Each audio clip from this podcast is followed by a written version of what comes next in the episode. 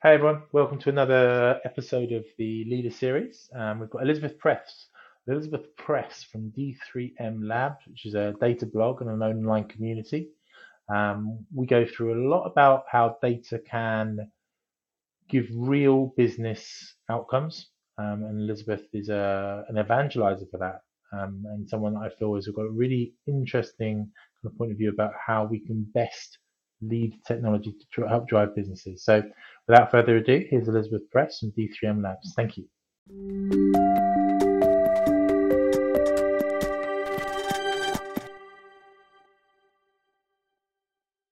Elizabeth, hi. Nice to meet you. Nice to meet you too. Mhm. How are you today? I'm great. And yourself? I am not too bad. Yes, I'm. Uh, it's uh, it's spring or it's April when we were doing this, April 23, and the sun is finally out in Britain. So I know you're in in Germany, so probably got the same same sort of weather as us, but it's been a very cold, dark, um, rainy winter. So today it actually feels like we're out the other side of it. If you know what I mean. I don't know what it's like in Germany for you. In Berlin, it's pretty much the same. It's been, you know, um, rainy and sunny and even a bit snowy and haily, which is, Yeah, we want to get we want to get away from that, get to the summer, don't we? It's, it's all, all, all, it's all been too too bad news, if you know what I mean. But great to have you here. Um, for our listeners' benefit, we've got Elizabeth Press here. Um, she is the creator and owner of D3M Labs, which is a blog which is based around data.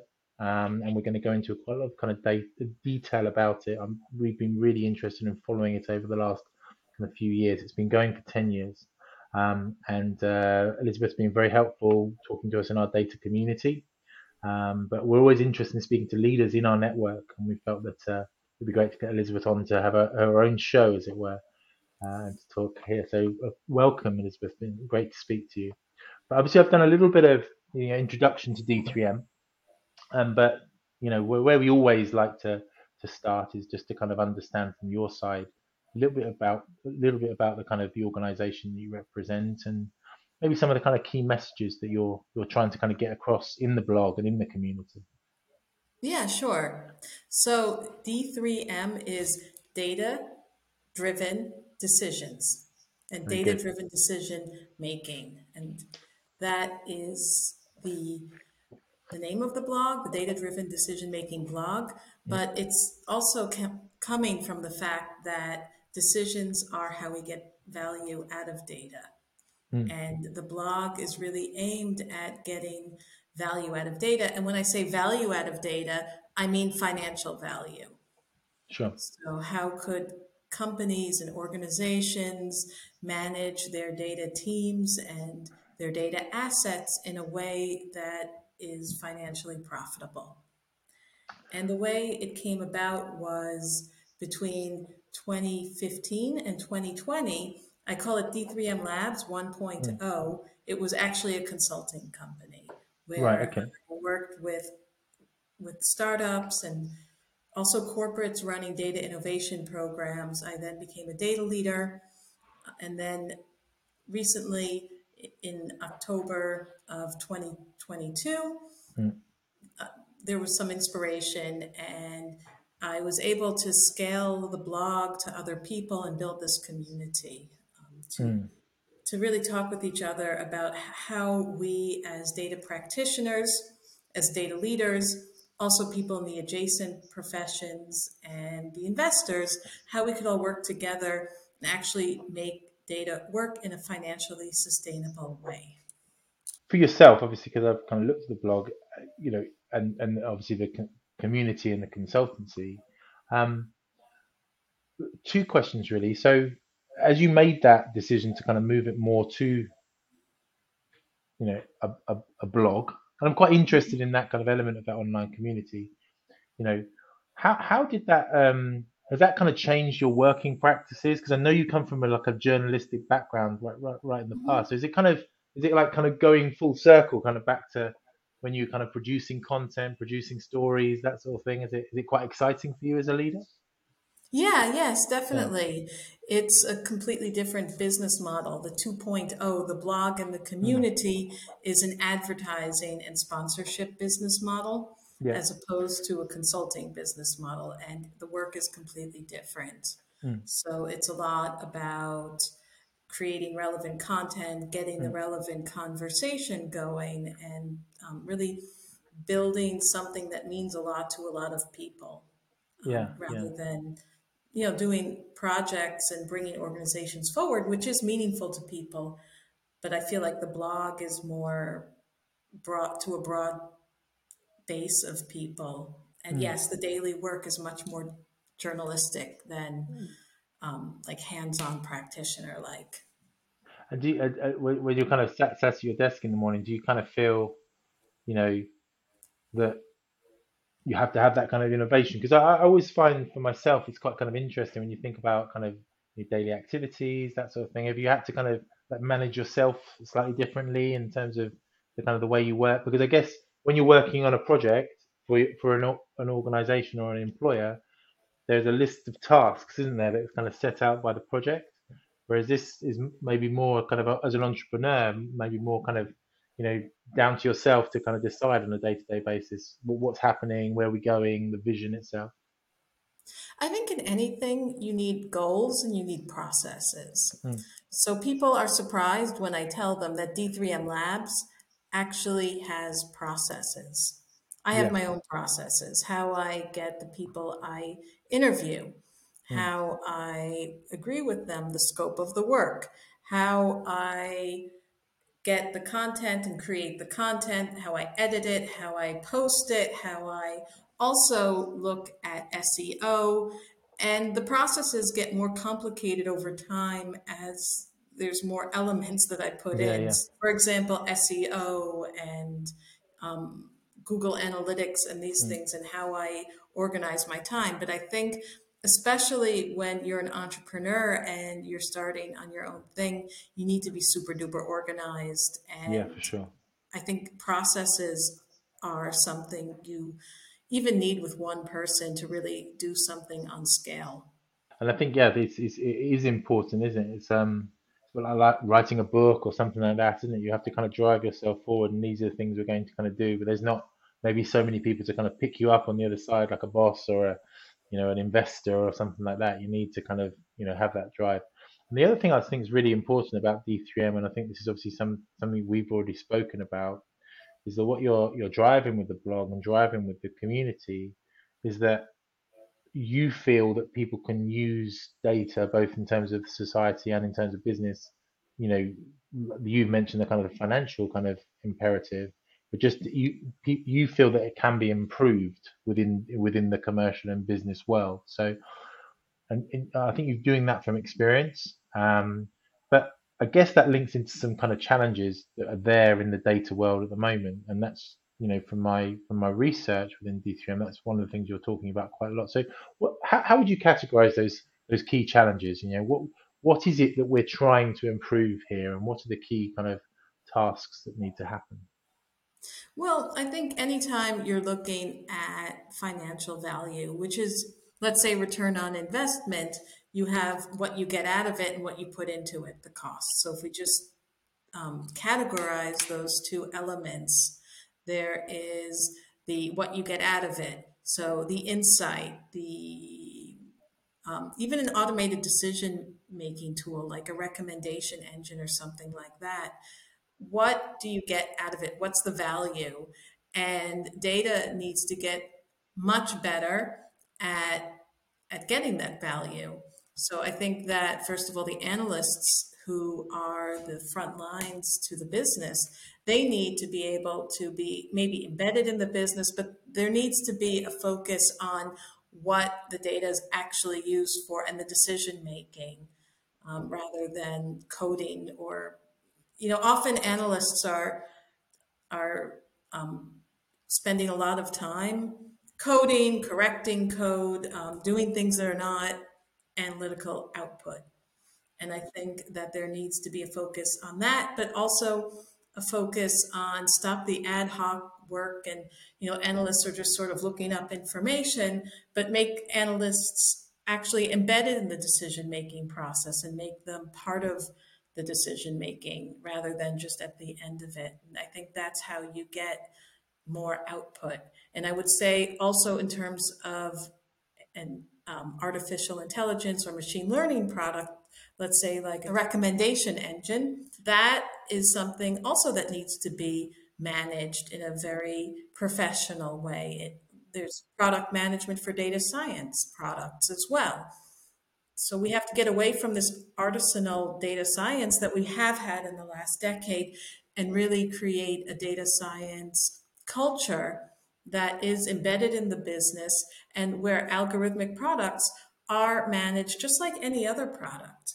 Yeah, yeah. I think it's it, it, it's that kind of element of data sometimes in that it's when you're using words like analytics and science and even the word data, you know, people are obviously you know lay people, and I'm going to include myself in that.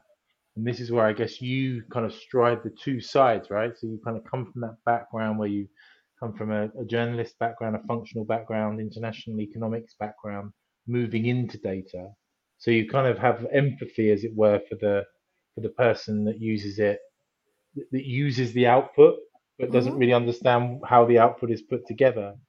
You know, I think for me, um, using and understanding data, you kind of read about what the output is, but you, I guess you understand because you understand both sides what more can actually be achieved and how it can be achieved better. So, you know, myself, if I see some data reports or a recommendation engine or something like that, I'm like, oh, that's clever. that works really well, you know. But but you know more what could actually be achieved if if the investment was done correctly and the output was was targeted in the right way. Yeah. And so I would say then the other side of the equation is the cost side. And I think this really needs to be brought under control as well. And I think that um, what's changing now is you do see low code, no code coming out. You do see human understandable data pipelines. I think that these armies of junior coders who would integrate these um, very complicated or they were made to be complicated and often unnecessarily complicated data pipelines together and be forever fixing them, that generated huge amounts of costs. The um, cloud computing pay as you go, where people would make these queries that were completely not optimized, and they, there would be no data governance, and people would just um, leave queries running crazy costs for a long time and not look at that until the costs were the problem.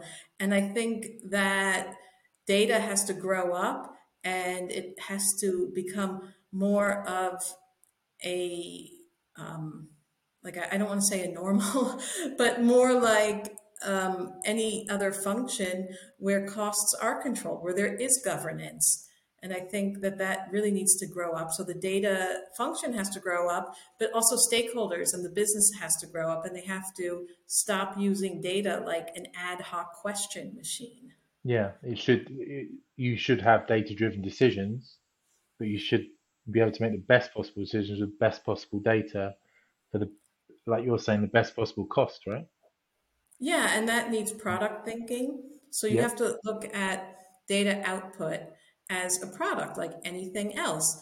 Uh, we were talking about rec- recommendation engines, Mm. but you also have things such as dashboards or even Yep. insights um, and deep dives, and these have to be properly scoped out. Mm. You know, they have to be planned for, and that has to be able to be managed, and the data has to be managed like an asset. Data is extremely expensive for a company to collect, to keep. Data professionals are expensive, and their time has to be managed much better. And they have to also have the freedom to do that, not have this um, service desk Yeah. Mentality. that many of them are Mm. forced into. Yeah. One of the things we talk about quite a lot in the Leaders series as a as a kind of warning to all IT people is the, the Microsoft Excel question, which is IT is working heavily to kind of implement a CRM system or a dashboard or a data set, and then you know salespeople are sat there with an MX, an Excel spreadsheet, basically doing all the things that that are being might even spend hundreds of thousands or millions of pounds or euros to, to implement, and someone's like, yeah, yeah, I've got a spreadsheet for that. You know, and I think um, Microsoft obviously invented a very a very clever tool when they invented Excel, which must wind IT people up intensely when they think, why why are you using this spreadsheet when I've created this beautiful piece of software? But then you must also think, well, if someone could do it on an Excel spreadsheet, like those are the actual pieces of data they want, right? Yeah, I mean, Excel has stood the test of many innovation cycles and people trying to eradicate it from their organization, and yet it's still there. One has to give Microsoft credit for that. Now there's Google Yeah, Sheets, but yeah, yeah, um, yeah. It's right where everyone's trying to jump, on the bandwagon, aren't they? But but I think that it's, it's it's it's really really important, and I think you know, kind of coming back to that data question, the other kind of challenge that obviously we talk about quite a lot with with data is the whole idea of the use of data itself in terms of Mhm. you know the the GDPR questions obviously that we have in in Europe, data protection, you know, cyber security, et cetera, et cetera. You know, do you feel that potentially that as a as a data specialist, sometimes people are looking more for the, the output from the data. So therefore, you know, they're not thinking so much about the, the kind of the social challenges, et cetera, et cetera, that you have within the data. Or sometimes do you feel that sometimes people are kind of worrying too much about the, the data protection elements and the security elements, and they're not kind of, you know, trying to kind of challenge those to kind of work through to get the best outputs, you know? What, what do you, what do you think are the most, what kind of highest priorities for the data people that you speak to? So I won't get into the politics of data privacy, Yeah, yeah, yeah, But um, I will say that I do see that sometimes schools or whatever, or um, volunteer groups sometimes struggle with GDPR and to try to get it right. So mm, maybe there's something that needs to be done for those groups to make it more workable. yeah, But in terms of organizations and um, data, I think that data needs to grow up, and I think that people need to um, maybe see these privacy elements as part of growing up. I mean, mm, um, when you work in the financial sector, you also have compliance. Compliance yeah, is huge. So, um, this is part of data actually becoming a grown up function where you have to yep, have governance, you have to have um, traceability, mm, observability, and it can't just be these like messy um, data sets everywhere that the way it has been for the past 10 years like if you go to many organizations. So it's it's how you look at it. Yeah, and yeah. i I think think that's it's really really, a chance to to mm, really take the organization to the um, executive level like take the yeah, data organization to the executive level and get involved in those sort of um, business process type conversations and mm, strategic conversations rather yeah, and that needs to be the view of data how could we actually use this compliance and this, these new um, these new elements that we have to take into account to, to make ourselves actually more viable yeah. More rather than useful to the business. Yeah, yeah. No, rather than seeing it as a kind of an obstacle to get around. You know, if you're, I guess, if you look at data like an asset, then the accountancy world is is you know, or the the world of the accountancy team is or finance is one that's one where that's respected and you know it's kind of worked in a kind of grown up way, as you say. You know, and they they expect to be audited every year, don't they? You know, a full proper audit in terms of everything you've done with every single pound, penny and pence, or euro and cent. You know, in terms of you know what's happened. Whereas you know other ele- elements of the industry, that's really a kind of where they should kind of get to. So so no, I think it's it's it's really interesting, and you know again, it's um it's that kind of dark art element of it some sometimes. Even for c-suite people you know they're not necessarily so so locked into how are we producing this data? What could we actually get from this data? How much is it costing us even? Is the cost the right cost? Could it be less? Could it be more? If i invested more could i get more? You know etc etc i think people are quite quite in the dark art of it i guess from doing something like d3m that's what you're trying to help like you're trying to to kind of pr- pull back the curtain somewhat and show people kind of how to overcome those challenges and and what they should be expecting, right? Yeah, it's to change behavior and to change the mindset. And I think the world is waking up to this. I mean, there's some rude awakenings like interest rates. So money isn't so cheap anymore. And there is more of a cost to the burn rate. Okay. And data has been part of this burn rate. Let, let's put it out there. And then there's all these layoffs. So, um, you know, people have gotten consequences uh, to to the, this sort of behavior, and I think that this is. I think that there is something out there in the community, and that's I think why D3M Labs is getting much bigger and growing is because people realize, look, we have to get better.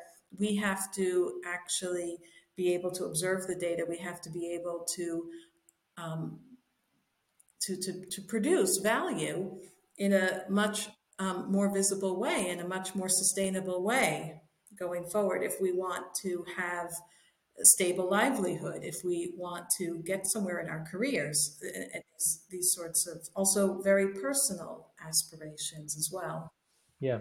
So if we um, look at um, you know the you know one of our target audiences is the leaders you know that, that will be Mhm. listening to this and if they're if they're struggling maybe with their data teams and how to improve obviously the first thing they should do is is become a member of D3M and then then read read read your advice or, or maybe even reach out to you Elizabeth and say help me but um what are the kind of key things that a, a leader should do to, to kind of think about those challenges what what, what sort of structure should they they set up to have a more successful data team Well, they need to understand the business um, because data is a function that doesn't exist for itself. It exists within the fabric of a business. So they need to understand what the business strategy is. And on the other hand, the people like at the top, the C suite, the CEO, has to involve the data people from the beginning. This there needs to be a mindset change as well. The, the data people can't you know, be always trying to get into the room. Um, but then also the data people have to become more business minded. Data has to become a business function. And I think that the real killer of, um, I would say, the ability of a data function to create ROI is the fact that it is seen as an IT function when it is, in fact, a business function. Because data is an extremely valuable asset to the business. And data will be used either to drive good decision making as well as to be part of the product, to be a smart, you know, there's there's the smart devices, the algorithmic products, um, so also automated processes. Data is the part of is an integral part of any modern enterprise. Mm. Yeah, no, I, I guess it like links into something like kind of yeah, human resources, like you know, which is obviously the element that, that that GCS works in, and the change over the the last few years for it to become talent. You know, obviously talent's a, a cool word, but I think it definitely changes the game somewhat in terms of you know the, the asset of having human beings. And what you're talking about here is having the asset of data and and how you best use it in the same way as you should look at your workforce and say how can we best best use those then it's not just a, a number it's an asset right Yeah, exactly. Hmm. and um do you, i mean when you kind of work with with organizations when you when you think about you know how how the business kind of works and, and that sort of thing what, what are the first kind of pieces of advice that you give to to other kind of data leaders and, and, and people that you're kind of working with when when people first kind of come into the D3M world you know what, what, what, how do you how do you kind of set off to kind of on, on that path to having good data management and good data outcomes? Well, I will say that it's a blog and a data community, so it's people get into the discussions in how the discussions are going on at the moment. So there's um, so it's a lot of people are you know hearing about this from their friends and I post on LinkedIn a lot. There's a newsletter that people um, could sign up for, and they they look at the newsletter and they forward it to their friends um, and their colleagues. So it's generally people get interested in a topic that we're talking about, and the topics are very varied, um, and they're also brought up by the community. So there are a lot of guest bloggers and also teams that co-host roundtables and decision labs, and it's really based on people's interest, and that's what it's driven by. And of course, you know, I do do things like I listen to social media and you know the news, and also from my own experience, I bring up topics. So it's sort of like a crowdsourced way to get the topics. So it people will come in um, based on the topics that we're talking about at the moment, and they'll stay because they find the conversation very interesting. That's great. That's quite interesting, exciting. Sorry for you to to see this. You know, this is you know like your creation kind of coming coming alive in front of you, right? You know, I guess you're you know looking at the impressions, looking at the kind of the, the membership numbers, looking at Mm. the amount of new content. You know, you wake up in the morning and there's a new thread on there, and you're like, wow, I didn't even do this. You know, it must be it must be exciting for you to see.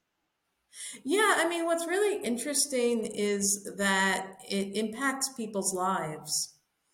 Uh, so a lot of data people are um, immigrants or migrants, whatever you want to call them, um, people who move between countries, and a lot of people who end up at the D3M lab, Stammtisch, that's like a regulars table, like every these monthly meetings in restaurants or whatever, are people who've moved from other countries to Germany. And they, you know, they're just meeting people and they get, you know, they write a blog or they get interviewed and they'll be like sharing it with their parents and everything. Um, so it's also very personal to people. And I see that people also make a lot of personal contacts. Um, they, they recruit each other. They also hang out with each other.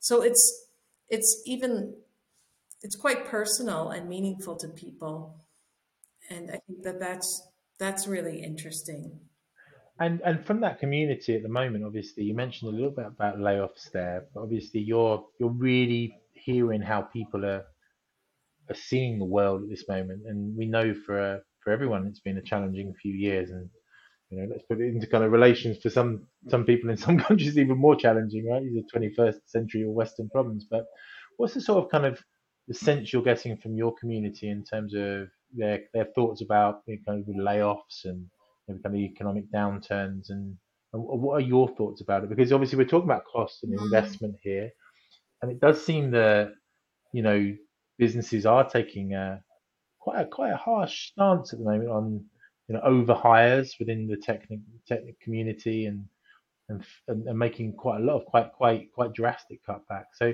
so what firstly what, what what is your community saying about that and what's their feelings? well at every stammtisch or you know at these monthly Mm, meetings um, people ask who's unemployed it's like the Yep. first question when people come in do you have your job or Yeah. have you found a job so that is a huge part of the conversation is Mm, people's employment status um, and of course the the impact of that And Yeah. as I said, a lot of the people are newcomers to Germany. So I've been here for 20 years. Okay. Mm, I, I know this country, I speak this language, and mm, I, I have a pretty stable um, existence mm, here. A lot of people who've been laid off are coming from very different countries, don't mm, have a stable status, don't have um, money necessarily, and mm. have to deal with things like um, losing their apartments, which they're subletting, or they're like three layers yeah. of Mm, subletting, uh, trying to find a job in a country that they don't understand, not mm. being able to get employment benefits because they don't understand the system, Yeah. or um, so there's there's a lot of issues um, going on now. Housing, there's a big housing crisis here, so you know, when you're from some other country and you look very different from the native population here and you don't speak the language you Mm, don't have a job yeah. and your savings are like that little, how do you find accommodation here? Um, and you can't go back home. So I think that there is a lot of, I would say, serious problems that Yeah. have come in the wake the wake of this that actually I am seeing through my community, and people do ping me on LinkedIn, um, you know, for help with these things, and it's actually really sad for me sometimes because I can't help people find apartments or these Yeah, things, but I do see that this is the consequence that's of a lot of the overhiring. And, I- and I guess that links into, in some ways, the way I see it is exactly what you're saying. Because if something can't show value, you know, um, how can I say this without sounding too harsh? You always say like, you know, whenever there's job cuts, people say, "Oh, the marketing or, or talent are the first to go because they hmm don't provide value straight away." And generally, it's like the salespeople that are the last to go because they're the ones kind of selling, right? So it's quite easy to see a, a salesperson's relevant relevant output because they've just made a sale that's worth a million and everyone's excited by it. Um, and I guess that goes back to what you're saying about about data is that you know in your community, if the data community can't show its value to you know the people that make business decisions about heads and human resources or talent, then then they they they, they are quite vulnerable, aren't they? Yeah, mm, this is this is definitely the issue.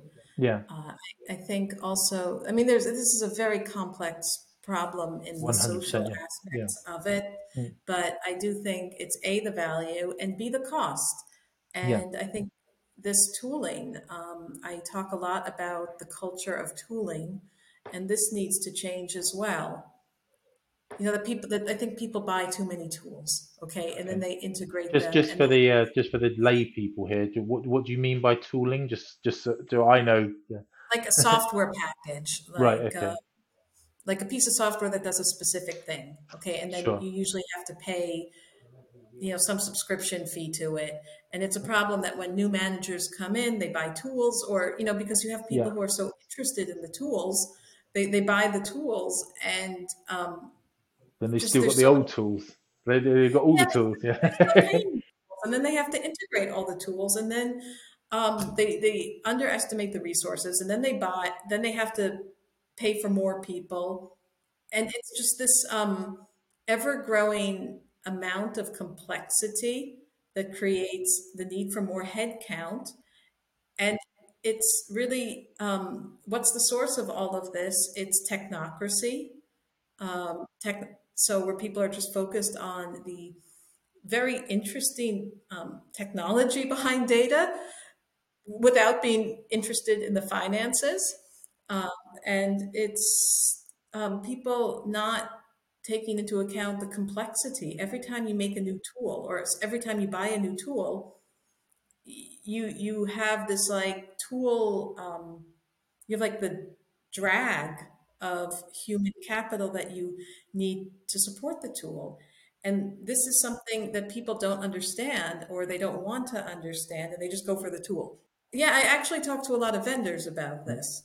Yeah. Um, and this is something new coming from being a data leader to now, like, you know, blogging, Yeah. is I get to really um, have great conversations with the vendors that I never had before. Sure. And Yeah. I'm Yeah. learning that vendors are seeing this as a problem because I thought, okay, whatever, I'm a vendor and I just sell the tool, and that's great because I just want to sell and sell and sell, and that's how I make money as a vendor. That was my What you want is renewals, isn't it? You want them to say, actually, I've had it for two years, so I want it even more, and actually, I want more of it. You know, we're only going to do that if, if it actually has proved to be useful for you, right? yeah, and then they say, yeah, but then it's not really that great what's going on because we get the sales, but we don't get the renewals, and we get unhappy customers, Yeah, and yeah. And yeah, implementing for the for the vendor costs money, so they probably like write off the first year of the contract because they have to implement it. And the way they really make money is the second and the third year. It's just like, right, okay, it's working for you now. Would you like more licenses or another five years of the and a, and a happy customer says, yes, please, I really need that. So that whole customer success element is is so important. And we see it in recruitment as well. There's so many different tools. I think tooling is a is a really important thing. One, one, one last question I had was in a very interesting kind of conversation, but I'm just quite kind of interested in in the kind of you know I've asked a few people about this, the kind of the AI element of of all of this. You know how you feel. You know maybe the you know there's a lot of moves and talks about kind of you know AI, Chat GPT, that sort of thing at the mm-hmm. moment. You know how how do you think that will kind of you know affect the the the data industry as well? Just just in a kind of few quick kind of moments, if you think it will have a real kind of effect on on the world that you you inhabit.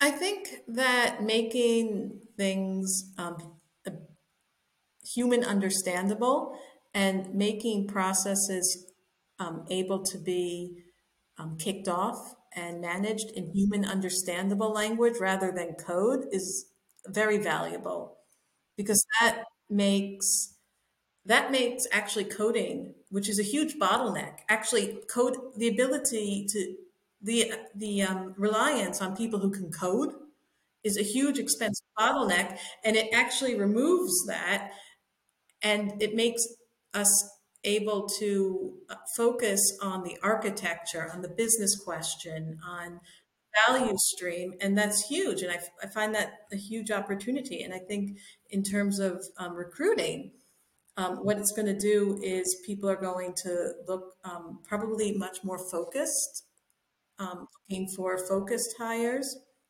It's probably going to help the overhiring because this, this expensive bottleneck of always needing these junior coders to yeah do the code as it were. Yeah yeah yeah.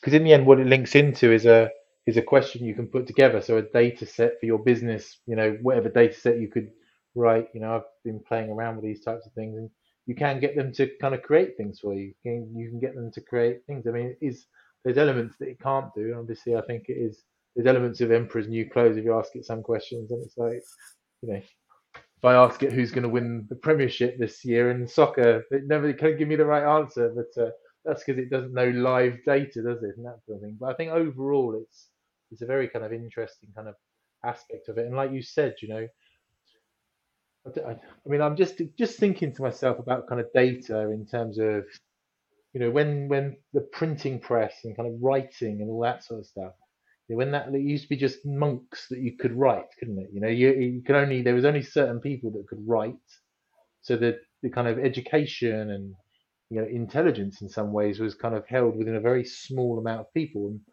I guess what your argument is is sometimes that's like what programmers are. You know, they're like kind of very specialist people that can't do stuff, whereas this element of actually looking at what they do and how they do it and what you actually want to get out of your business. You know, you want to be able to make data driven decisions as a business person, don't you?